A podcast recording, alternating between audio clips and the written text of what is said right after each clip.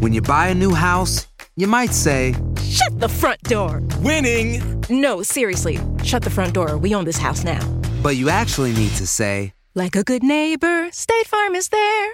That's right. The local State Farm agent is there to help you choose the coverage you need. Welcome to my crib. no one says that anymore, but I don't care. So just remember, like a good neighbor, State Farm is there. State Farm, Bloomington, Illinois.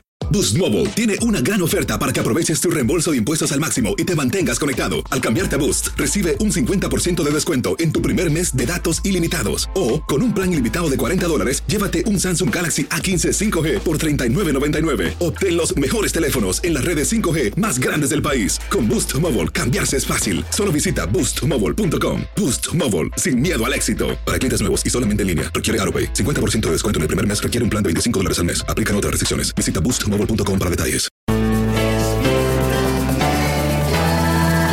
Bienvenidos al podcast con los mejores momentos de Despierta América. Tu show diario de entretenimiento, noticias, entrevistas, consejos útiles y más. Este es el show que le pone alegría, esperanza y buenas vibras a tu día.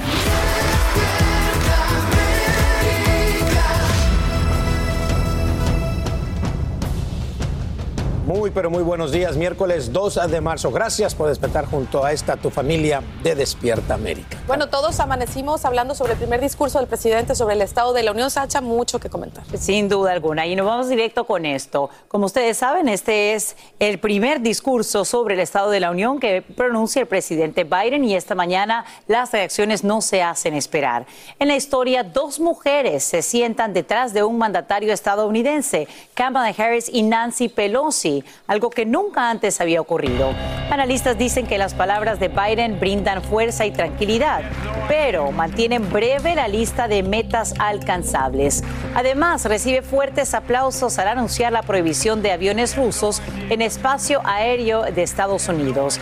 En vivo desde Washington, D.C., Edwin Pitti tiene los puntos claves. Edwin, muy buenos días. Cuéntanos. ¿Qué tal, Sacha? Muy buenos días. Yo creo que es muy importante empezar hablando de la actual popularidad del presidente Joe Biden luego de su discurso sobre el Estado de la Unión. Vamos a verlo en pantalla. El presidente amanece actualmente con un 43% de los adultos en Estados Unidos que aprueban de su labor, mientras que un 54% lo desaprueba. Importante recalcar que Biden ha mantenido un nivel de popularidad por debajo del 50% desde el pasado mes de agosto. Pero en este discurso, Sacha, varias reacciones el mandatario ocupó cerca de 20 minutos hablando sobre el conflicto entre Rusia y Ucrania. Incluso invitaron a la embajadora ucraniana aquí en Washington, D.C. para que fuera una de las invitadas especiales. Y cada vez que el presidente hablaba sobre el apoyo de Estados Unidos al pueblo ucraniano, recibía la ovación de demócratas y también republicanos. El mandatario además H habló del coronavirus, haciendo énfasis en que él no puede prometer que no vaya a haber otra nueva variante, pero que sí el gobierno federal estará totalmente totalmente preparado para hacerle frente a cualquier situación, esto como una forma de encaminar al país ante esa tan esperada normalidad. Un punto que también recibió mucho apoyo del presidente Sacha fue cuando habló de la necesidad de aprobar más fondos para asegurar que todas las escuelas se mantengan abiertas en medio de la pandemia, algo que por supuesto Demócratas y republicanos apoyan ampliamente. La inflación también fue un tema central, el presidente dejando muy claro que su plan no es seguir afectando a las familias con el tema de la inflación, sino más bien reducir el costo de la vida y no tocar el salario de los norteamericanos. Al contrario, crear más empleos, según él, que resulten en mejores salarios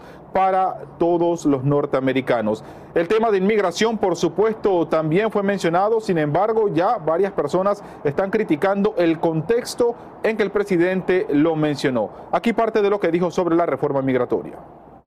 Tenemos que garantizar nuestra frontera y arreglar nuestro sistema de inmigración. Precisamente porque habló de la frontera, la protección, la tecnología que utiliza la patrulla fronteriza, muchos grupos pro inmigrantes, H, están criticando al mandatario por darle ese contexto negativo al tema migratorio. Y aunque el mandatario pidió que se apruebe una reforma migratoria, ellos aseguran que ya eso lo ha dicho anteriormente, que es hora de que presente un plan específico o incluso que firme algún tipo de orden ejecutiva para dar un alivio inmediato a los inmigrantes indocumentados aquí en los Estados Unidos. Soy Edwin Pitti reportando en vivo desde Washington. Regreso contigo, Sacha. Gracias, Edwin. En instantes debatimos, por supuesto, el debate con un republicano y un demócrata y te mostramos además todos esos momentos que se hacen viral esta mañana. Y a esta hora, duras imágenes de la guerra en Ucrania le están dando la vuelta al mundo. Mire, el asalto a Kharkov continúa hoy con este ataque contra un edificio de la policía y servicios de inteligencia. Proyectiles rusos destrozan el techo, causan un incendio y dejan al menos tres heridos. Además, tropas aerotransportadoras aterrizan en la ciudad y atacan un hospital con saldo de un estudiante muerto. Por otro lado, en la capital, misiles destruyen una torre de televisión y sacan del aire a importantes cadenas. Los cohetes dañan también el monumento al holocausto judío durante la Segunda Guerra Mundial. El presidente Volodymyr Zelensky no oculta su preocupación de que sean afectados otros sitios religiosos y de importancia histórica, como la Catedral de Santa Sofía. Esto mientras se agotan los alimentos en Kiev, mientras las enormes filas de ucranianos en las tiendas donde muchos anaqueles ya están literalmente vacíos. Así las cosas en esta guerra con Ucrania y Rusia. Y en instantes nos conectamos también con nuestro colega Jorge Ramos, quien ya se encuentra precisamente en la frontera de Polonia, donde, como ustedes saben, eh, se está llevando a cabo lo que expertos dicen sería una crisis humanitaria de proporciones enormes, la más grande que hemos visto en este siglo. Con imágenes lamentables. Y precisamente la ofensiva rusa continuó hoy con ataques a múltiples eh, zonas urbanas de gran población, una de las más castigadas en Kharkov, donde los bombardeos causaron severos daños a una universidad y a una instalación policial de inteligencia. Y en Kiev, la capital, de, se alistan ya para lo peor por la inminente llegada de un enorme convoy militar para acercar la ciudad. Nuria Garrido se encuentra precisamente en Leópolis con lo último de la escalada rusa.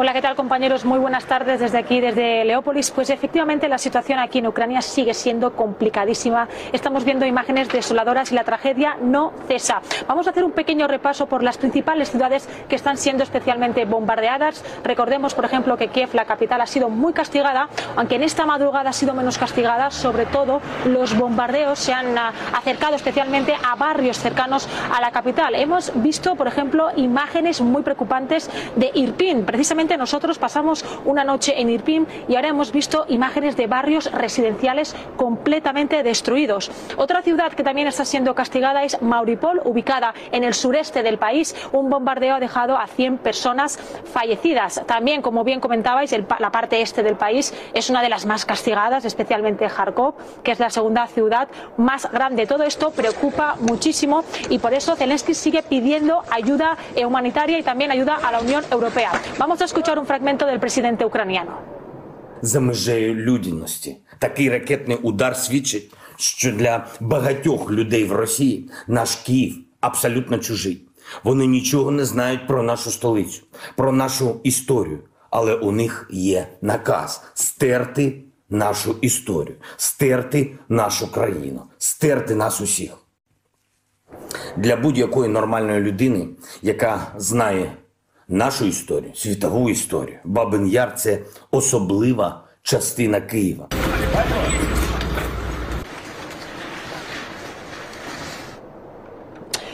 Pues efectivamente el presidente ucraniano, presidente Zelensky, habla claramente de crímenes humanitarios. Y lo que principalmente reprocha Putin es que en un primer momento Putin dijo que iba a atacar como puntos estratégicos, como por ejemplo aeropuertos y aeródromos. Pero lo que estamos viendo ahora mismo es que está atacando a escuelas, a hospitales, a universidades y que esto está afectando especialmente a las personas civiles. El número de víctimas ya es elevadísimo y preocupa muchísimo que esta situación vaya incrementando en los próximos días y que llegue, por ejemplo, también aquí a Lviv, que en principio es una ciudad segura, que no ha pasado nada. Hemos escuchado algunas alarmas antiaéreas a lo largo de esta mañana, pero de momento aquí todo sigue tranquilo.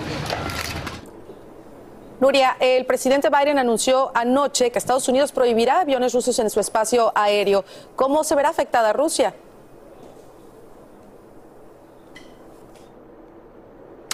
Efectivamente, esta es una decisión que en los últimos días han ido tomando diferentes eh, países, especialmente la mayoría de los países de la Unión Europea. Esta medida que ha anunciado Joe Biden entrará en vigor el miércoles y lo que pretenden de alguna manera es asfixiar económicamente a Rusia. Recordemos que Rusia es una potencia mundial muy importante, que tiene un ejército muy potente y que además está contando con la ayuda de Bielorrusia. Eso puede afectar muchísimo a Ucrania. Así que lo que están intentando hacer, tanto por parte de la Unión Europea como por parte de Estados Unidos, es asfixiar de la manera que puedan a, a Rusia. Ahora, compañeros, vamos a dar paso a nuestro colega Pablo Monsalvo, que se encuentra en Polonia, para que nos siga dando cobertura de este conflicto.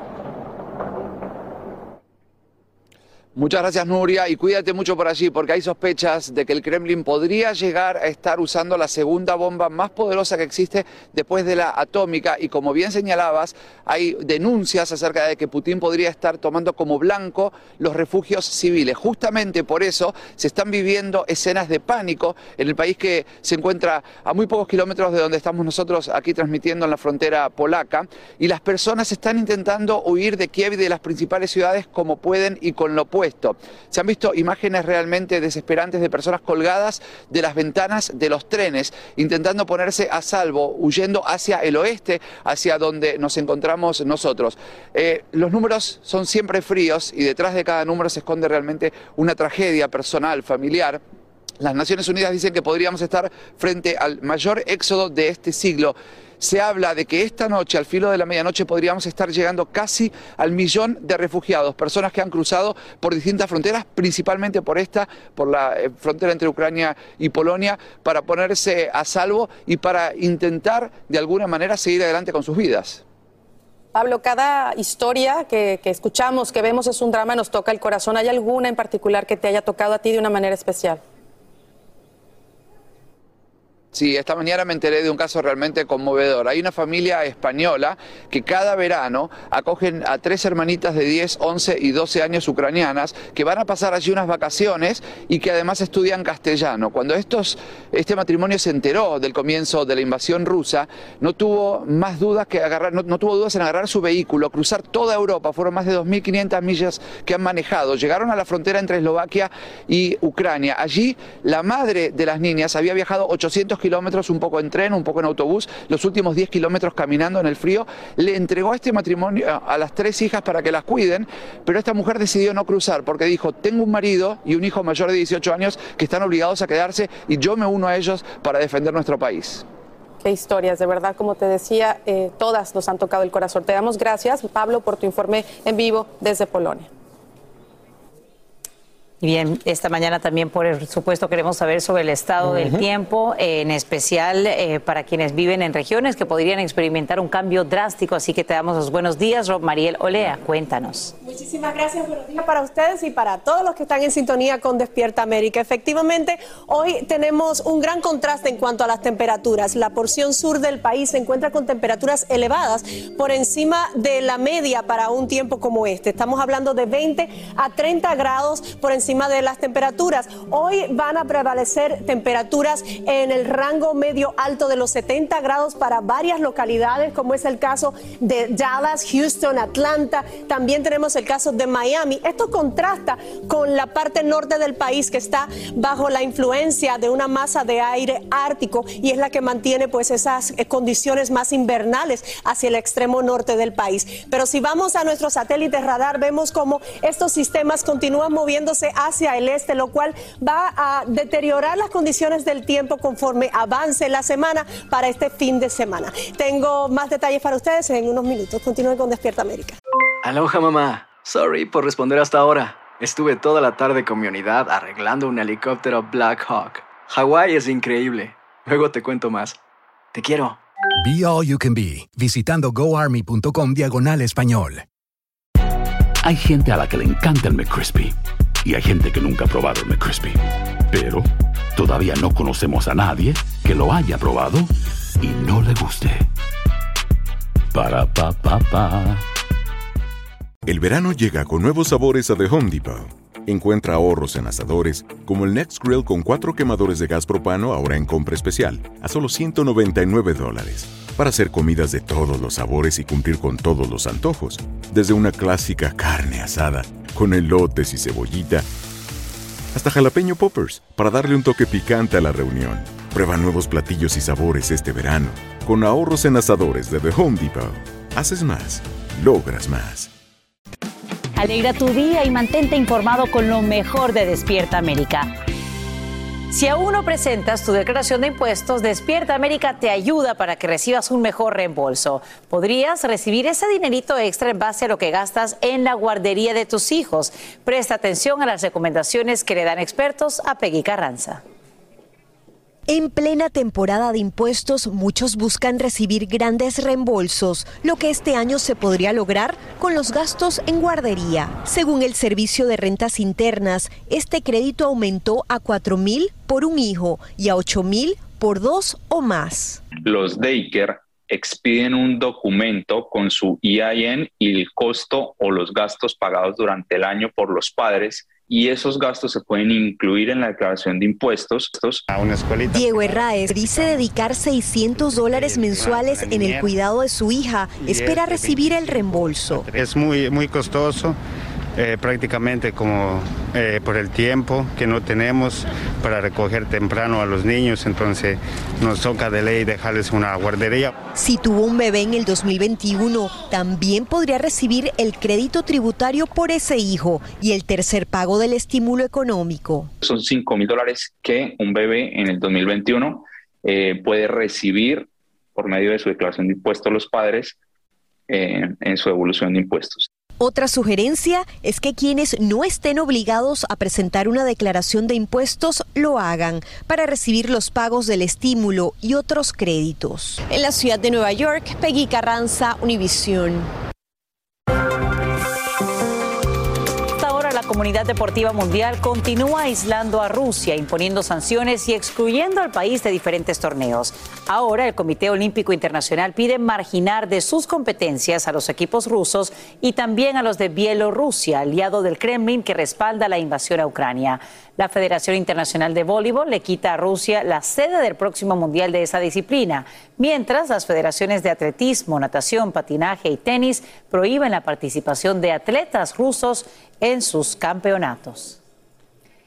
Esta mañana activistas de Los Ángeles reaccionan al primer discurso sobre el Estado de la Unión del presidente Biden.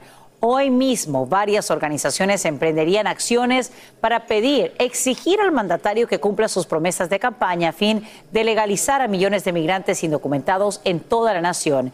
En vivo, Socorro Cruz nos dice qué harán y también cómo reaccionan a esta mención breve sobre una reforma migratoria en el discurso del Estado de la Unión. Socorro, muy buenos días, cuéntanos. ¿Qué tal, Sasha? ¿Cómo estás? Muy buenos días. Tú lo has dicho, una mención muy breve sobre inmigración. Anoche, en el primer discurso del Estado de la Unión, bueno, el presidente Biden, eh, se escucharon ovaciones, claro que sí, pero también ha sido fuertemente criticado por los analistas políticos. Y esto ocurre cuando el presidente cuenta con el 39% de popularidad entre los estadounidenses, de acuerdo a una encuesta del Washington Post, que además dicen que no está apto para gobernar el país. Se esperaba que hablara más de la economía actual, Sasha, así como fuentes de trabajo inmediatos y sobre todo de inmigración, como tú lo estás diciendo. Esta mañana estamos con Juan José Gutiérrez, un líder y activista que por más de 40 años está luchando por la reforma migratoria. Juan José, muchísimas gracias por estar con nosotros tan temprano. ¿Desilusión o aceptación a ese discurso del presidente Biden? Una gran desilusión porque propuso que hay que legalizar a los que tienen TPS y a los soñadores y a los trabajadores esenciales. Yo hubiera esperado algo más dramático, que hubiera dicho, les vamos a dar a los trabajadores esenciales permisos de trabajo, como ya sabemos que se los van a dar a los ucranianos, pero nada de eso, sino que hay que legislar algo que con una mínima eh, mayoría en el Senado no es posible. Me decías que te recordó el presidente a alguien cuando habló de reforzar la frontera. ¿A quién y por qué? Bueno, cuando empieza a hablar de que hay que reforzar la frontera, más sensores, más policías, eh, más arrestos y deportaciones, a mí me recordó a Donald Trump y nada lo comprueba más que estoy en lo correcto cuando dentro de los propios eh, miembros del Congreso se, se, empezó a escuchar, construyan el muro, construyan el muro, como si estuviéramos en un mitin a la usanza de Donald Trump. Ahora, también me dijiste que escuchaste muchas incongruencias, como por ejemplo aumentar el salario mínimo a 15 dólares a nivel nacional cuando la inflación está tremenda y sobre todo aquí en, esta, en Los Ángeles? Bueno, la inflación ahorita está al 7,5% a nivel nacional. Un galón de gasolina aquí en Los Ángeles, California, hoy cuesta a 6.50 en algunas partes, 6 dólares con 50 centavos, en San Francisco también. Con la guerra eh, en Ucrania se calcula que se va a aumentar por lo menos un dólar más. El barril de petróleo en el mercado internacional ya rebasó los 100 dólares por barril. Quiere decir que vamos a tener que pagar 7, 7.50 el galón de gasolina en un futuro cercano. Una gran decepción que no se haya dicho cómo es que se van a bajar los precios para combatir la inflación, algo que está afectando el bolsillo de todos los norteamericanos. Muchísimas gracias, Juan José. Bueno, Sasha, estás escuchando la voz de este activista y él asegura que hoy tendrán una actividad muy especial. Van a salir más de 40 coaliciones unidas para pedirle al presidente Biden que cumpla su promesa de reforma migratoria para todos y lo hacen hoy, el día que empieza la cuaresma, antes de Semana Santa. Gracias, Juan José. Este es mi reporte en vivo. Vuelvo contigo. speak. Sacha, tenemos eh, muchísima información, ¿no? Sí, y en instantes nos conectamos en vivo con Jorge Ramos, quien ya está en la frontera entre Polonia y Ucrania para mostrarnos lo que es una verdadera crisis de refugiados. Antes, quiero que hablemos sobre esto que acapara titulares. Por supuesto, el discurso sobre el Estado de la Unión, el primero que pronuncia el presidente Biden. Las reacciones a esta hora no se hacen esperar. Hay que destacar que es la primera vez que dos mujeres se sientan detrás de un mandatario estadounidense en un evento como este. Me refiero a Kamala Harris, vicepresidenta, y Nancy Pelosi. Biden intenta calmar al país agobiado por la inflación y el impacto de la pandemia justo cuando Rusia intensifica su invasión a Ucrania. Edwin Pitti nos dice qué temas aborda y qué impresiones deja su llamado a una reforma migratoria. And my report is this. The State of the Union is strong because you, the American people, are strong. Biden concluye su primer discurso sobre el Estado de la Unión diciendo que es más fuerte que nunca, un discurso que estuvo marcado por la invasión a Ucrania y donde el mandatario aprovechó para reforzar su retórica contra Rusia.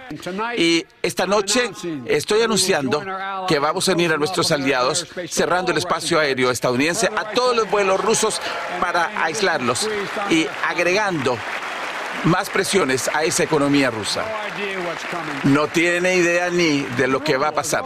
La jornada tuvo varios momentos de apoyo bipartidista, como la necesidad de más fondos para mantener las escuelas abiertas en medio de la pandemia, la creación de más productos en Estados Unidos y apoyo adicional a las tropas norteamericanas. Y ante la inflación, I think I have a better idea to fight inflation. El presidente dijo que su plan consistiría en bajar el costo de la vida y no los salarios. Otros temas que encontraron su espacio en el discurso de Biden, la lucha contra el cáncer, ayuda a los veteranos, el control de armas, protecciones para la comunidad LGBTQ y también la inmigración. Tenemos que garantizar nuestra frontera y arreglar nuestro sistema de inmigración. Ustedes pueden decir, tal vez podemos hacer ambas cosas. Grupos proinmigrantes criticaron el contexto con que se tocó el tema migratorio. Vemos que empezó los comentarios en un contexto sumamente negativo. Empezó hablando sobre narcotraficantes, sobre asegurar la frontera. Y aunque Biden pidió una reforma migratoria, esperaban palabras concretas.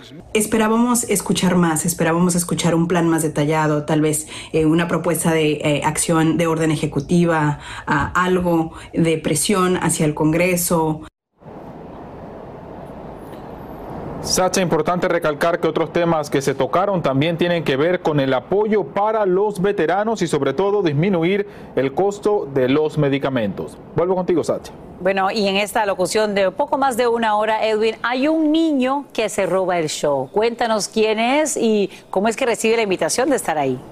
Sacha, se trata de Joshua Davis. Es un niño de solo 13 años y estuvo ahí invitado porque desde que tenía 11 meses de nacido, él sufre diabetes tipo 1 y desde los 4 años, junto con su padre, quien también tiene esa enfermedad, han estado pues haciendo campaña para que el gobierno logre regular y disminuir drásticamente el precio de la insulina. Pero además, el cumpleaños de Joshua fue el pasado lunes y el mandatario lo felicitó frente a todo el mundo e incluso la primera dama subió una foto a su red social de Facebook cantándole cumpleaños a Joshua, así que definitivamente un cumpleaños que él nunca va a olvidar y se robó la atención y el cariño cariño de todos los que tuvimos la oportunidad de ver ese discurso sobre el Estado de la Unión. Vuelvo contigo, Sacha. Así fue y ojalá que esta lucha, por supuesto, que emprende con su padre, quien también padece de diabetes, surta en algo para ayudar a tantas personas que enfrentan esta enfermedad. Gracias, Edwin Pitti, por brindarnos este informe en vivo desde Washington, D.C.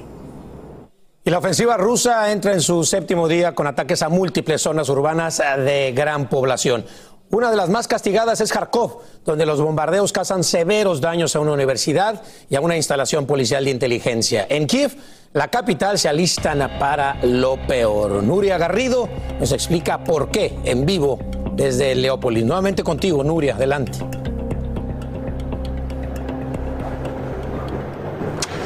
Hola, ¿qué tal compañeros? Muy buenas tardes desde aquí, desde Leópolis. Arrancamos otro día con muchísimas tragedias, con muchísimos bombardeos y aunque es verdad que esta madrugada Kiev ha estado un poco más tranquila, lo que preocupa ahora es lo que está sucediendo a las afueras de Kiev. Muchísimos barrios han sido bombardeados, especialmente eh, zonas residenciales como por ejemplo Irpin. Por otra parte también, como muy bien has explicado, el este del país, Kharkov, la segunda ciudad más grande de Ucrania, está siendo duramente castigada en estos últimos días con muchísimos bombardeos. También otra ciudad ciudad en el sureste del país, Mauripol, ha sufrido un bombardeo y ha provocado que 100 personas pierdan la vida. ¿Qué es lo que está ocurriendo en esta parte del país donde yo me encuentro, aquí en el oeste? Pues bien, Leópolis, bueno, Lviv, como dicen los ucranianos, de momento está tranquila. Aquí las calles eh, funcionan, pero sí que es verdad que están vacías, pero sí que es verdad que también de vez en cuando sobrevuelan aviones rusos y aquí en el hotel nos recomiendan que cuando eso pase bajemos a la planta cero para mantenernos a salvo porque lo que preocupa es que lo que está pasando en el este y en estos puntos del país que he explicado, poco a poco vaya acercándose a aquí. De hecho, también se ha producido un bombardeo en un pueblo que está a 400 kilómetros de aquí, más o menos, un bombardeo importante que ha dejado a cuatro personas fallecidas. Si os parece, vamos a escuchar a Zelensky, el presidente ucraniano, en las declaraciones que hizo ayer. за межею людяності. Такий ракетний удар свідчить, що для багатьох людей в Росії наш Київ абсолютно чужий. Вони нічого не знають про нашу столицю, про нашу історію. Але у них є наказ стерти нашу історію, стерти нашу країну, стерти нас усіх. Для будь-якої нормальної людини, яка знає нашу історію, світову історію,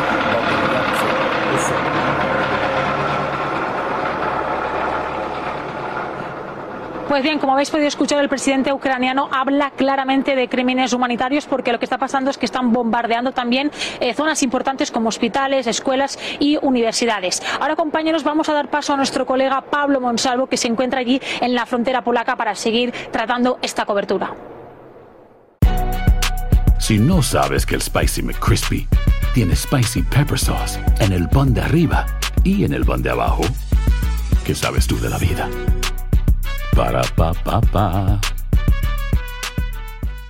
Boost Mobile tiene una gran oferta para que aproveches tu reembolso de impuestos al máximo y te mantengas conectado. Al cambiarte a Boost, recibe un 50% de descuento en tu primer mes de datos ilimitados. O, con un plan ilimitado de 40 dólares, llévate un Samsung Galaxy A15 5G por $39.99. Obtén los mejores teléfonos en las redes 5G más grandes del país. Con Boost Mobile, cambiarse es fácil. Solo visita boostmobile.com. Boost Mobile, sin miedo al éxito. Para clientes nuevos y solamente en línea, requiere AroPay. 50% de descuento en el primer mes requiere un plan de 25 dólares al mes. Aplican otras restricciones. Visita boostmobile.com para detalles. Dicen que traigo la suerte a todo el que está a mi lado. Y esa es mi mala fortuna. Basada en el clásico de Juan Rulfo, llega Univisión, El Gallo de Oro. Supongamos que la caponera puede inclinar la suerte a quien ella quiera. ¿Estás tardando en conquistarla? Con Lucero, José Ron y Plutarco Asa. Este gallo está cambiando la vida. En una historia legendaria de amor y azar.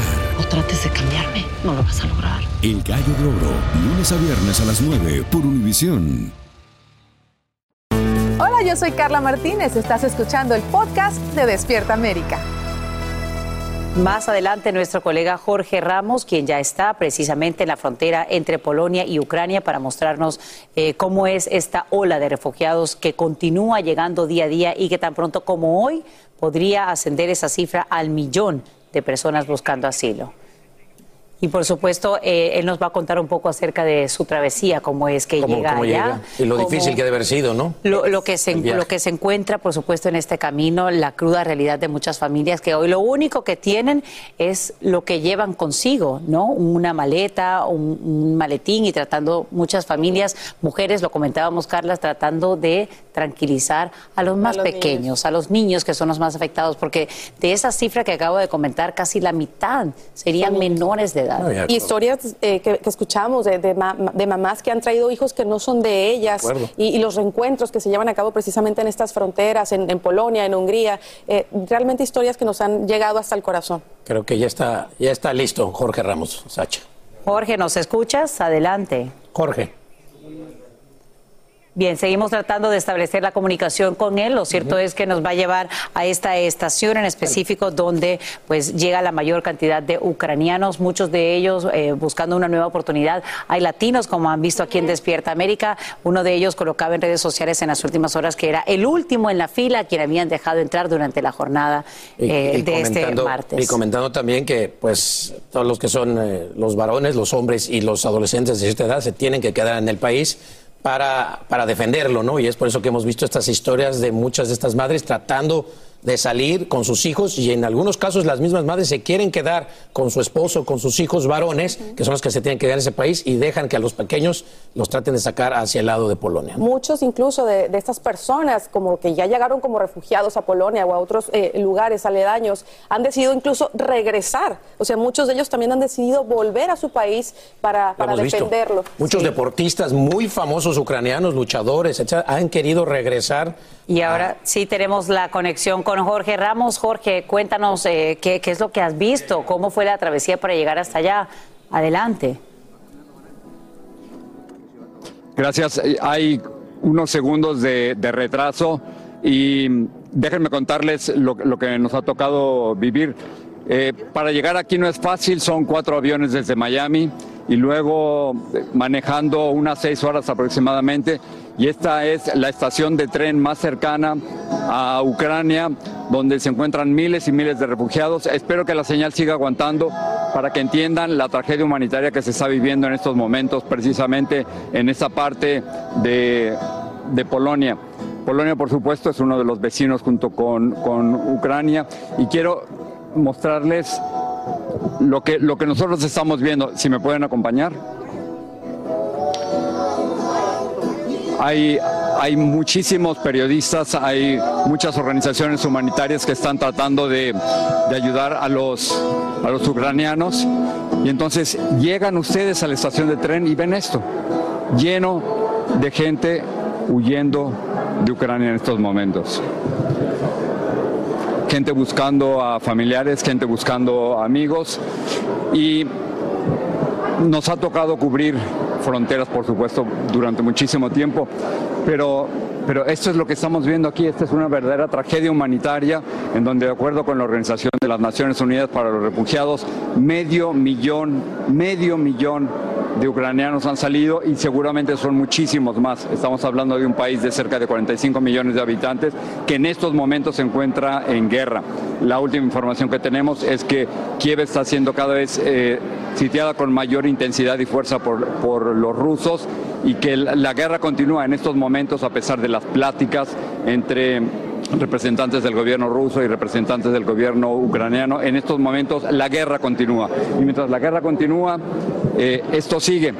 Voy a, voy a seguir con ustedes, espero que la señal nos vaya a aguantar, para que ustedes vean lo que yo estoy viendo, para que ustedes vean lo que nosotros estamos viendo. Encontramos por todos lados eh, refugiados ucranianos y, y yo, sé, yo sé que es un poco complicado, pero piensen lo siguiente, estamos en una guerra a unos metros de aquí en, Ucrania y estamos en medio de una pandemia y si se fijan, la mayor parte de, de los ucranianos que están llegando aquí eh, no traen máscara. Es decir, lo importante que es sobrevivir está muy por encima de otro tipo de preocupaciones. Aquí es donde llegan. ¿Seguimos con la señal? Sí, sí. Bien. yo sé que yo sé que estamos en vivo allá en, los Estados Unidos, pero quiero que, quiero que ustedes vean por unos momentos más lo que nosotros estamos viendo. Hacia acá se encuentran eh, unidades militares que están ayudando a todos los refugiados que, que están llegando aquí y a donde volteemos encontramos gente que está llegando en estos momentos de Ucrania. Esta es una estación donde el tren no tiene horario, donde el tren llega cuando puede y sale cuando puede. Así que em, déjenme mostrarles una cosa más y, regreso con ustedes. Creo que perdí la señal del audio, así que no sé si, tengan algunas preguntas, pero me, da pena, pero ah, me están escuchando bien. Bueno, cuando, cuando llegan aquí los, los refugiados a esta estación de tren, eh, inmediatamente se tienen que registrar. Imagínense, llegan, no tienen que imaginárselo, sabemos lo que es la tragedia de mucha gente que llega sin documentos a otro lugar y llegan, llegan sin documentos a este lugar y de pronto, no sé si a través de la ventana, aquí estamos, aquí estamos viendo exactamente lo que tienen que vivir los refugiados. Listo, hasta aquí, hasta aquí los dejo para no, para no cansarlos, pero lo que quería es darles una idea de lo que estamos viendo nosotros. Eh, Jorge, comenzábamos a comentar aquí sobre lo que nos cuenta un mexicano que logra huir de Ucrania y llegar precisamente a Polonia y le ha llamado mucho la atención el apoyo que han recibido por parte de los polacos. Eh, dice que tenían comida disponible, pañales para niños. Cuéntanos tú esa solidaridad que has visto eh, en estas horas de tu arribo a esta línea divisoria. La, la, la gran maravilla es cuando uno encuentra ese, ese lado humano y cuando llegas a cualquier lado y te encuentras con gente ayudando. Aquí a mi lado izquierdo hay gente ayudando, aquí adelante hay gente que están regalando sopa y, pan. Miren, podemos ir por, acá para, ver todo eso. Eh, hay una enorme solidaridad. El, el problema es que la verdad en estos momentos la solidaridad no es suficiente porque la guerra continúa, la intensificación de la guerra es lo que, lo que se está palpando. Hay miles y miles de refugiados ucranianos que, siguen saliendo y, la ayuda humanitaria, por supuesto, es muy necesaria, pero no es suficiente. Mientras continúe la guerra y continúa a solo unos, unos metros de aquí, es imposible que esto vaya a solucionarse y esto va a continuar. Jorge, eh, estamos viendo estas imágenes, pero me imagino que el estar ahí eh, cambia totalmente la perspectiva de las cosas. ¿Cuál es la energía eh, que tú sientes? Eh, ¿Cuáles son las, emociones que la gente está viviendo? Si son emociones de esperanza de que esto termine pronto, si es esta sensación de angustia, de no saber, de incertidumbre. ¿Qué, mm. ves en la gente? Lo, que estamos es llegando al peor momento. estamos, las cosas no están mejorando.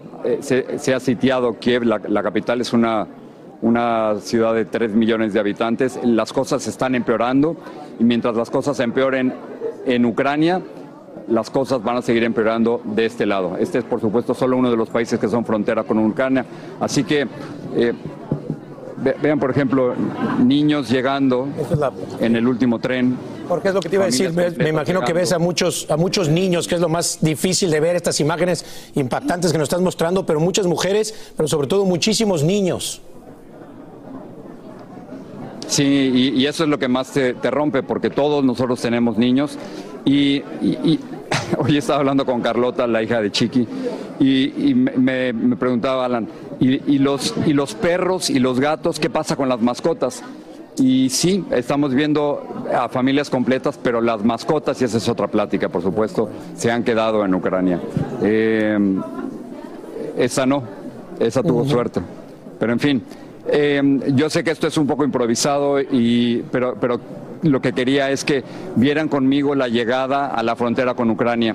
Así que eh, estaré, por supuesto, transmitiendo durante los próximos días aquí. Gracias. Los veo al rato. gracias a ti. Jorge Ramos, te agradecemos por brindarnos, por supuesto, estas primeras imágenes de tu arribo a la frontera entre Polonia y Ucrania. Vamos ahora a comerciales y, por supuesto, tendremos más de esta transmisión de Jorge en Noticiero Univisión. Hay gente a la que le encanta el McCrispy y hay gente que nunca ha probado el McCrispy. Pero todavía no conocemos a nadie que lo haya probado y no le guste. Para pa pa pa. Boost Mobile tiene una gran oferta para que aproveches tu reembolso de impuestos al máximo y te mantengas conectado. Al cambiarte a Boost, recibe un 50% de descuento en tu primer mes de datos ilimitados. O, con un plan ilimitado de 40 dólares, llévate un Samsung Galaxy A15 5G por $39.99. Obtén los mejores teléfonos en las redes 5G más grandes del país. Con Boost Mobile, cambiarse es fácil. Solo visita boostmobile.com. Boost Mobile, sin miedo al éxito. Para clientes nuevos y solamente en línea, requiere AroPay. 50% de descuento en el primer mes requiere un plan de 25 dólares al mes. Aplican otras restricciones. Visita boostmobile.com para detalles. Dicen que traigo la suerte a todo el que está a mi lado. Y esa es mi mala fortuna. Basada en el clásico de Juan Rulfo, llega Univisión, El Gallo de Oro. Supongamos que la caponera puede inclinar la suerte a quien ella quiera. ¿Estás tardando en conquistarla? Con Lucero, José Ron y Plutarco Asa. Este gallo está cambiando la vida. En una historia legendaria de amor y azar. No trates de cambiarme, no lo vas a lograr. El Gallo de Oro, lunes a viernes a las 9 por Univisión. Este es el show que le pone alegría, esperanza y buenas vibras a tu día. Mantente informado con lo mejor de Despierta América. A continuación, escucharás información práctica para mejorar tu vida, variados reportajes de farándula y actualidad. Lo que pronuncia el presidente Biden en su primer discurso sobre el Estado de la Unión. Las cifras arrojan lo siguiente. Más estadounidenses apoyan la respuesta del mandatario frente a la invasión rusa en Ucrania pero la aprobación general sigue estando en los niveles más bajos de su mandato. Quiero mostrarte lo que muestra una encuesta de Reuters con poco más del 50% de desaprobación. Ahí está. 54% no está de acuerdo con la gestión y un 43% sí la apoya. Vamos a hablar obviamente de los puntos claves en esta agenda. Y para poder debatir sus palabras desde ambos extremos, vamos a enlazarnos en vivo con Eduardo Gamarra, quien es analista demócrata, y Alfonso Aguilar, analista republicano. Muy buenos días a ambos, hasta Miami y Washington, D.C. Buenos días. Muy buenos días. Bien, vamos a hablar, por supuesto, de Ucrania como el tema central. Hay que destacar que ocupó casi 10 minutos de esta locución, que duró un poco más de una hora. ¿Es suficiente lo que anuncia el presidente Biden al decir, obviamente, entre algunos pasos a tomar que se cierra el espacio aéreo estadounidense aviones rusos? Pero, ¿qué más? Quisiera conocer primero eh, tu respuesta, Eduardo.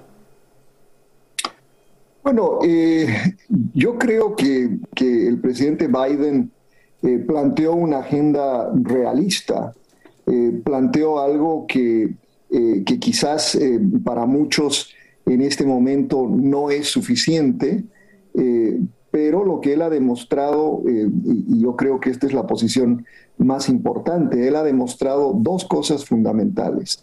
Ha recompuesto a la OTAN, que estaba básicamente fracturada, eh, y ha logrado que las relaciones transatlánticas se solidifiquen. demostrando sobre todo la capacidad del presidente Biden de construir alianzas, que fue una una promesa electoral, eh, una de las promesas electorales centrales. Entonces, en ese sentido, creo que más allá de decir que vamos a recomponer la OTAN, que no vamos a permitir que Putin vaya más allá de, Ucrania, eh, es lo que se puede prometer y sobre todo en cuanto a las sanciones. No ha habido una, un caso como este eh, de sanciones tan extremas a ningún país. Pero, pero ahora bien, Hablando de las sanciones que no menciona durante este discurso, el propio presidente Biden dijo que desde un principio se sabía que no iban a funcionar. Ahora bien, quisiera saber, Alfonso, eh, esta alianza que vemos eh, de la OTAN y este incremento, por supuesto, de un apoyo a nivel internacional, ¿es suficiente tomando en cuenta lo que ya se vive en Ucrania y la cantidad de refugiados que busca pues rehacer sus vidas en Polonia? Mira, yo admito que es un régimen robusto de sanciones y, debo decir que, este, que en el discurso eso fue un breve momento de unidad. Los republicanos como los demócratas están comprometidos con el pueblo, pueblo ucraniano y con el presidente Zelensky. Ahora, yo creo que es un poquito exagerado decir que este presidente fue el que recompuso la alianza de la OTAN. El presidente Trump logró que todos los países de la OTAN aumentaran su, su, inversión eh, eh, en defensa. Si hay unidad en la OTAN es sencillamente por la naturaleza de la incursión despiadada de eh, Vladimir Putin dentro de, Ucrania. si acaso lo tardío de estas sanciones demostraron la debilidad de los Estados Unidos. Recordemos que la salida de Afganistán eh, que eh, orquestó este presidente fue totalmente caótica y nuevamente demostró la debilidad de este presidente que seguramente contribuyó a, que Vladimir Putin decidiera intervenir en Rusia. Recordemos que por cuatro años durante la administración Trump, Vladimir Putin podía haber entrado en Ucrania, pero sencillamente no lo hizo. O sea que hemos visto debilidad. Pero eso aparte, yo creo que en términos de, de este momento, en Washington, republicanos y demócratas están unidos y eso se vio en el, en el discurso por el apoyo que se le dio al presidente, pero sencillamente por el apoyo al pueblo ucraniano y al presidente Zelensky.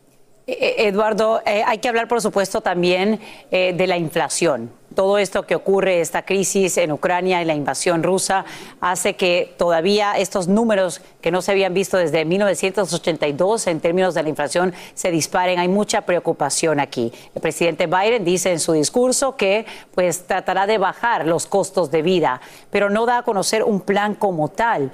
Eh, estamos esperando una respuesta un poco más concreta y se puede aspirar a algo así cuando ya está comenzando su segundo año de gobierno y vemos, por supuesto, estos nuevos retos?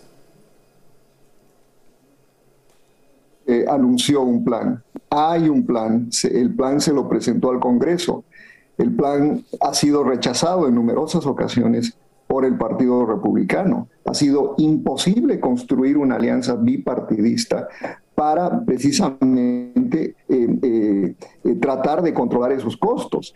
Y por otra parte, creo que ha sido muy fácil explicar el tema de la inflación como una cuestión causada por el presidente Biden. La inflación es mundial, la inflación está, es producto de la, de la, de la ruptura de la cadena de logística. Eh, el presidente mismo anoche explicó, por ejemplo, el tema de la industria automotriz y por qué los costos de carros, tanto nuevos como, como, como usados, se han disparado. Y él planteó un plan, a mí me pareció, eh, obviamente las, las, las especificidades están en los planes propuestos al Congreso y rechazados por el Partido Republicano. De manera que sí, el plan existe. Otra cosa es que no hay un apoyo bipartidario y es muy difícil gobernar cuando uno controla una ínfima parte del Congreso, ¿no? Alfonso, entonces es culpa de los republicanos eh, esta situación económica que al parecer está este plan del presidente y que no se ha puesto en marcha precisamente por este bloqueo del partido opositor? No, claro que no. Y de hecho el pueblo americano tampoco cree eso. Según la última eh, encuesta de ABC Washington Post, 54% de los americanos piensan que la situación económica empezó a deteriorar con este presidente. Y es que una de las principales razones para la inflación es el gasto público. Y es verdad, el presidente tiene un plan, habló de ello ambiguamente ayer, pero lo que propone es más gasto público. En otras palabras, ¿qué es lo que está proponiendo? Mayor inflación. Este es el momento para controlar el gasto y este presidente lo que nos llevaría es a más gasto. Incluso en el tema energético, ya nos dijo que por el tema de Ucrania los precios de energía van a subir. ¿Qué va a hacer? Va a eh, eh, tratar de, va a soltar 30 millones de barriles de crudo cuando eso se podía haber evitado eh, permitiendo la, que se continúe la producción y exploración de petróleo y, habiendo permitido que continuara el proyecto de, del, Keystone, del oleoducto de, Keystone. Pero no, eso no fue lo que hizo y ahora va a soltar 30 millones de, crudo. Eso no. Alfonso y Eduardo también. Eh, y brevemente, el tema de inmigración, que sigue siendo tan importante para nuestra comunidad y nuestra audiencia. Eh, mencionó, por supuesto, la reforma migratoria, pero vemos esta estrategia también de otros presidentes demócratas de pedirle al Congreso que la apruebe, pero se queda estancada en el Congreso. Eh, ¿Se está haciendo suficiente por parte de esta administración para cumplir con esta promesa de campaña, Alfonso? Eh, bueno, es que no, o sea, es imposible hablar de una reforma migratoria cuando la frontera sur está totalmente fuera de control. Nunca habíamos visto esta situación en más de 20 años. Yo como jefe de ciudadanía de migración eh, eh, hace años nunca había visto una situación como esta. Los números continúan altísimos, no han bajado. En el pasado veíamos estas olas migratorias pero usualmente bajaban. Esto no ha sucedido. No hay ambiente para pasar una reforma migratoria. Y, Eduardo, eh, la última palabra. coincido con mi colega, no hay ambiente para pasar una reforma migratoria eh, por precisamente por una gran oposición republicana. Y, nuestro colega, que renunció al, al trumpismo el año 2016, parece haber vuelto al trumpismo con sus posiciones respecto a, a, todas las, las, cuestiones que hemos hablado esta mañana. Bueno, tampoco, por supuesto, hemos... Y el fracaso de Biden. Eh, ni siquiera aquí podemos encontrar un punto intermedio en el que estemos de acuerdo, por lo menos para beneficio ¿no? del país en general. Pero agradecemos a ambos por acompañarnos esta mañana, Eduardo Gamarra, analista demócrata, y Alfonso Aguilar, analista republicano, por ayudarnos a entender este discurso que brinda el presidente Biden en una situación tan compleja para el país y el mundo entero. Gracias por seguir con nosotros. Como ustedes saben, hoy es miércoles de ceniza y creo que llega en un momento muy oportuno, muy especial para hablar de esto, ¿no? Basada en una historia de la vida real, Father Sue. Es una película muy inspiradora que narra la vida de Stuart Long, un boxeador que se convierte en sacerdote y fue pues una gran inspiración para muchos a lo largo de su vida. Así es. Los temas más importantes que explora Fathers 2 son la redención, la persistencia, la fe y también la importancia de creer en grandes oportunidades. Hoy nos acompaña en Despierta América, lo recibimos con un fuerte aplauso. Él es Mark Wahlberg.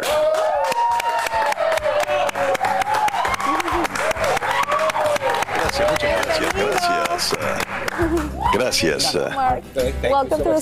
Muchísimas gracias. Gracias por tenerme acá. Oh, de la verdad que luces fabuloso. Muchísimas gracias. válgame. Ha sido un proceso muy grande donde, te digo rápidamente, tú has sido gran parte de esa inspiración. Gracias por hacer lo que haces, como demuestras que en la vida los cambios, todo se puede lograr. Bienvenido a Despierta América. Bueno, vemos que, esta mañana tuviste ya el servicio de, de, misa. Me estabas comentando, lo tuviste en tu hotel, ¿no? Fue un sacerdote hacer este servicio por el miércoles de ceniza. Sí, eh, fue un gran día hoy día, el primer día de, de Pascua Florida. Pude tener mis cenizas en la primera hora de la mañana antes de comenzar. Quiero felicitar de nuevo, porque yo decía, yo creo que conozco a este muchacho. Y cuando vi tu fotografía de antes, entonces me dije, sí, has cambiado tanto. Te felicito muchísimo. Que Dios te bendiga. Muchísimas gracias, Marc. Ha sido un cambio desde adentro y creo que definitivamente la relación con Dios es lo que ha influido en mi cambio. Mark, es impresionante la película, la historia que cuentas. Yo creo que es una historia, no creo, es todo el mundo debe verla, Mark. ¿Por qué decidiste hacerla? Um, Por esa misma razón, es un mensaje tan importante, especialmente ahora con el COVID y toda la incertidumbre en el mundo. Eh, las personas están perdiendo la esperanza, perdiendo su fe, se están desconectando. Y también hay tanto, hay, tanto énfasis en los asuntos negativos, el odio, se está amplificando en el mundo en estos momentos. No hay muchos mensajes de amor, inclusión y apoyo. Esta es una historia de redención. Yo sí eh, sé lo que es esto. Cuando yo era joven tuve muchos problemas, pero nadie está más allá de la redención si quiere que sus maneras y arrepentirse no queremos rendirnos. Nosotros tenemos que alentar a las personas que se amen uno al otro y que se apoyen uno al otro. Las personas han pasado por momentos muy difíciles. Todo esto de la incertidumbre con la pandemia, las personas se encargan la muerte, alguien ha perdido a algún ser querido.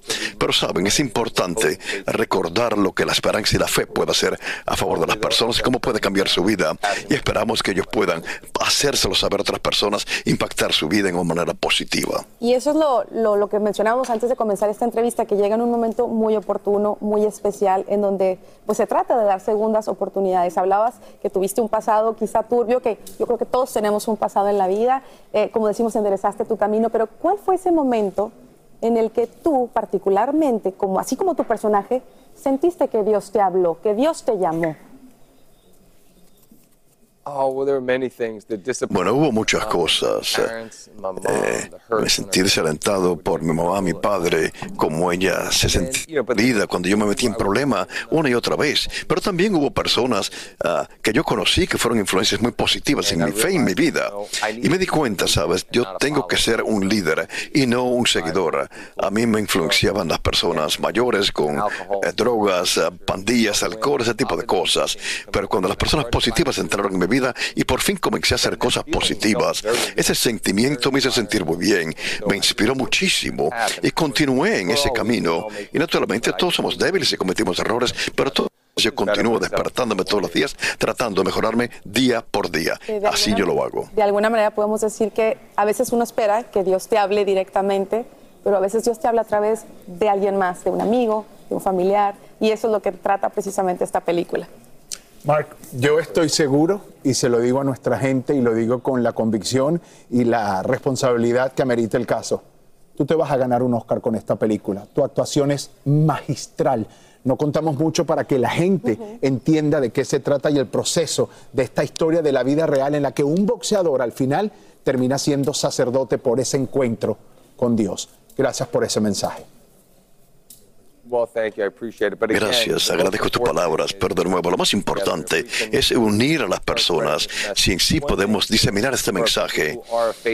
Eh, hay personas que tienen fe y que son católicos que pueden ir a ver la película, pero esta es una película para todos, todos aquellos que han perdido la esperanza o que tienen problemas en sus vidas. Esta es la película para poder eh, llenarse de fe nuevo, darle el valor necesario. Si esas cosas ocurren es maravilloso, pero sí, fue muy duro poder lograr que se hiciera esta película y es la mejor recompensa que puedo recibir yo es la respuesta que hemos obtenido de esta película. Como las personas se sienten alentadas ahora y esto desafía a las personas de ser una mejor versión de sí mismo y ayudar a otros. Eso es algo maravilloso. Así que eh, quería continuar yo con el mensaje de Stu y su legado y dejarles saber a las personas que nadie está más allá de la redención. Y más allá, eh, ojalá que se te dé ese premio, te lo mereces, pero más allá creo que el premio más importante va a ser que con que logres cambiar o tocar una vida, eso es más que suficiente.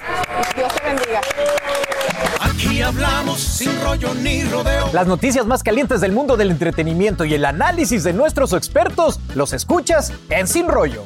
Sin rollo. No, no, Marcela, no te puedes cambiar. Te toca junto a Yomar y se acaba. ¡Ah, ya empezamos! Perdón, bienvenidos a Sin Rollo. Todo el mundo me quiere lejos de ellos. ¿Qué he hecho en esta vida? Bueno, como saben, le damos la bienvenida a Marcela Sarmiento junto a mi querido Yomari Goizo. Gracias, chicos, por estar aquí. Y de este lado, Eliangélica González, junto a nuestra millennial oficial del día, Monse Medina. Gracias por estar aquí. Y bueno, ustedes también, también pueden ser millennial. parte de este programa. Mándenos un WhatsApp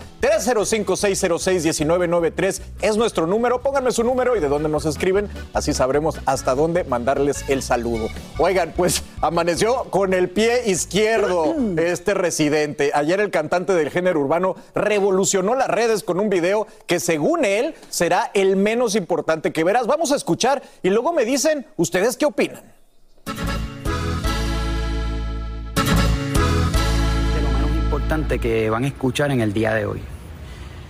Mucho más en medio de una guerra que acaba de estallar. Pero cuando te metes con influencer urbano, te pasan estas p en estos días iba a sacar un tema, por eso puse la foto con la gorra y eso. En el tema hablo de muchas cosas que para mí son importantes dentro de la música y al final le dediqué un par de líneas a un ahí del género urbano. Resulta que el se enteró de que le estoy tirando. Y desde que se enteró, no ha parado de llamar a todo el mundo para que me llamen a mí, para que no saque el tema. Llamó al productor, que es un chamaquito, para intentar detener el tema, pero el chamaquito productor tiene los bien puestos y no se prestó para eso. Amenazaron con demandar a mi sello si yo sacaba el tema. Le pidieron una llamada al presidente de mi disquera para que me detuviera, para que no saque el tema. Por una simple tiraera que ni siquiera es completamente para él. Al final no me importa si me demanda, no me importa si no me ponen en los playlists. A mí no me importa ser el número uno en nada que tenga que ver con el payoleo. La diferencia entre tú y yo es que yo soy libre de hacer lo que me salga de los y tú eres un esclavito más de la industria. Yo no se la tuve que a nadie para lograr lo que yo he logrado. Y el tema lo voy a sacar cuando la gente quiera que yo lo saque. Y en lo que la gente decide, si lo saco o no, puedes ir subiendo tus videitos para que te cojan lástima. Eso que has estado subiendo, sigue subiendo. Y ya. Claramente molesto. René dijo el pecado, pero no dijo el pecador y muchos están especulando. Algunos dicen que podría ser un nuevo ataque a J Balvin, con quien ya tuvo roces, y otros están mencionando un artista urbano que se llama Marcianeque, que no, no tengo el gusto de conocerlo, pero el hecho es que no ha salido la canción y ya todo el mundo está hablando de ella. Ahora, la pregunta que nos estamos haciendo, Monse, ¿A quién creen que René le esté mandando este mensaje? Bueno, yo estoy con el 90% de las personas que creemos que es para J Balvin por varias razones, pero también hay un par de ironías acá que me gustaría tocar. Él empieza todo este video como insultando, diciendo influencers urbanos, ¿verdad? pero él, sin embargo, está usando una táctica de influencers en las redes sociales. Primero había borrado todos sus posts antes de poner, antes de sacar esta canción. Después está trayendo toda esta atención a este tema. Les está diciendo a sus seguidores que la va a sacar si ellos deciden, pero está diciendo de que es libre. ¿Por qué no saca el tema si él es libre como dice serlo? ¿Por qué está haciendo todo este drama, toda esta promoción alrededor de este tema si él no es un Creo que dijiste la palabra clave, promoción. Es una promoción al tema. A mí lo que me da, digamos, tristeza en todo este tema es eh, que nosotros respetamos mucho a Residente por lo que es, ¿no? Es un gran músico, es un gran compositor y a él se ha ganado lo que se ha tenido que ganar con respecto a sus colegas y a la gente de, la industria. Me, me hace, o sea, se me hace bastante feo como todas las palabras que utilizó, que por supuesto no las podemos eh, usar aquí en Sin Rollo y en televisión abierta, pero, pero son palabras que sobran. Muchas veces las palabras sobran. Y en este momento, donde estamos todos tan hastiados de tanta agresividad, de tanto vocabulario que nos aburre, eh, incluso todo esto que nos está pasando en otros continentes como la guerra en Ucrania y, Rusia, estamos hastiados de la violencia. Y a mí me parece que este video tiene un toque de violencia y no me gusta. y no me gusta porque además no veo a Residente bien haciéndolo. Sí, yo Mari, tú eres un hombre que tiene pues, un genio bastante este, delicado. Venga, una, cosa más para la reputación de Yomari. Eres muy Ahora tengo un genio más. Pero jamás te he visto hablando así. yo creo que debería haber cierta mesura, ¿no? Independiente de algo, la educación que tengo se la debo a mis padres y yo soy muy educado como hablo. Yo te puedo mandar a freír espárragos con educación. Pero yo no soy de hablar mal por mis padres por respeto a la educación que ellos me han dado. Muy inteligente. Pero yo digo que él, él es brillante porque sabe cómo darle las vueltas a las tortillas y hacer la publicidad que él quiere. Mi pregunta cuando he visto este video era, pero legalmente porque yo he visto tantos corridos en los que se habla de gente. Yo en la televisión hay veces que hablan de mí mal y dicen mentiras, pero no los puedes demandar porque usan muchas cosas legales. Entonces digo, legalmente lo pueden demandar porque no sé, legalmente alguien puede demandar a otro artista si lo nombra. Tal pero, vez. ok, una pregunta, porque por ejemplo, ahí le ha tirado a alguien sin decir su nombre. ¿Cómo se va a dar por aludido esa persona? Es que me parece como que. Parece tal que vez. nombran a esa persona, la nombran en la No canción. sé, Eli, es- La nombran Sí, en la lo canción. Que, lo que está diciendo él justamente es que él hace una canción donde nombra a una persona, entiendo que del género urbano, y esta persona ha reaccionado porque han utilizado su nombre, que hay que decirlo, un artista, su marca comercial es su nombre. Por tanto, usted no puede usar el nombre de nadie si no le pide permisos antes. Mm. Eso es derecho de autor. Y en la Tú no televisión uno puedes- te puede insultar y te puede decir de si todo. tú y- tienes una marca registrada, pero si eres una persona que, por ejemplo, en tu caso eres un presentador, de pronto no es una marca registrada Yo Marigoizo. Si tú Ah, la no, tuvieras qué enre- qué registrada... enredo es ese, ¿me va a hacer Sí, reggaetonero? No, es ¿Qué un enredo? branding. Es un branding en el caso tuyo, pero en el caso de él es una marca. Y tendría que decir cosas que de pronto a veces no se dicen, pero que existen. Y en el, en el tema de la radio, tú lo sabes, Monse. Entonces, la industria es muy celosa con ese tipo de cosas. Los artistas son muy, muy cuidadosos y celosos con ir a nombrar, a decir o a meter en una frase donde no queden bien parados. Pero tú A crees que nadie- realmente pero ¿sabes qué realmente las, nadie grandes tiraderas de- mal? de- del género urbano, Por que ha habido miles, nunca se nombran. Siempre Sí. dicen cosas como él ha hecho. Él insinúa 40 cosas para que la gente saque. O sea, me Ahora, parece tan raro que Pero haga una canción que diga un nombre y Veamos también apellido. del otro lado, mi Monse, porque eh, a mí no me gustaría que le hablaran a mi jefe para decirme que, oye, no vayas a sacar la canción, porque a mí me molestaría mucho si alguien a quien yo estoy haciendo referencia se meta con mi gente, con No, mi grupo de claro. trabajo. Ok, si queremos jugar eh, los dos lados de la moneda, el, el abogado del diablo, claro, él está en todo su derecho de molestarse si es el caso, de que alguien está diciendo, oigan, bájenle, no le pongan mi nombre, no hagan esto, porque está eh, de, de cierta manera interfiriendo con su creatividad, ¿verdad? De, de artista. Porque Yo entiendo eso. estar, no Pero figurar. oigan, y otra cosa que no hemos hablado, que uno de los comentarios que más me molestó de Residente presidente con todo el respeto que se le debe como artista. Oigan, él está tirando a una persona que dice supuestamente que está agarrando lástima con sus últimos videos. Si está hablando de J Balvin, los últimos mensajes de J Balvin son referentes a la salud de su mamá que está en cuidados intensivos por culpa del COVID. Claro, pero Oigan, eso, eso es una súper cosa, una interpretación que Una no sabemos si realmente se Sí, debe por eso a dije, J Balvin. por eso Pero, lo pero hablando. ese es el juego, correcta, ese es el, pero ese es el juego que él quiere que conversemos. De que, de que ha logrado el efecto, lo ha logrado, pues si no, no estaríamos hablando de eso. Claro. Pero es importante, y con eso termino, este muchacho residente pega y llora. O sea, sí, él sí. es el que hace No, mal pero es y mejor llora. estar hablando de esto que de otras cosas virales que hablamos que yo no sé ni de la persona que es.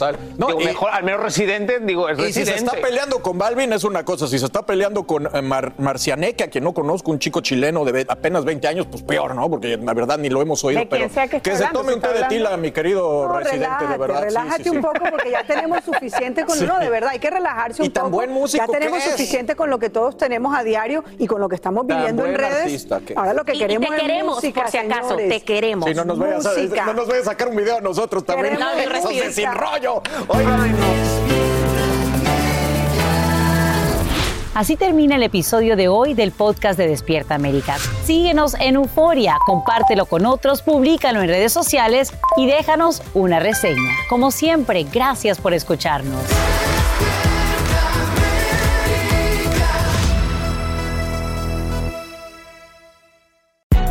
Hay gente a la que le encanta el McCrispy y hay gente que nunca ha probado el McCrispy. Pero todavía no conocemos a nadie que lo haya probado y no le guste.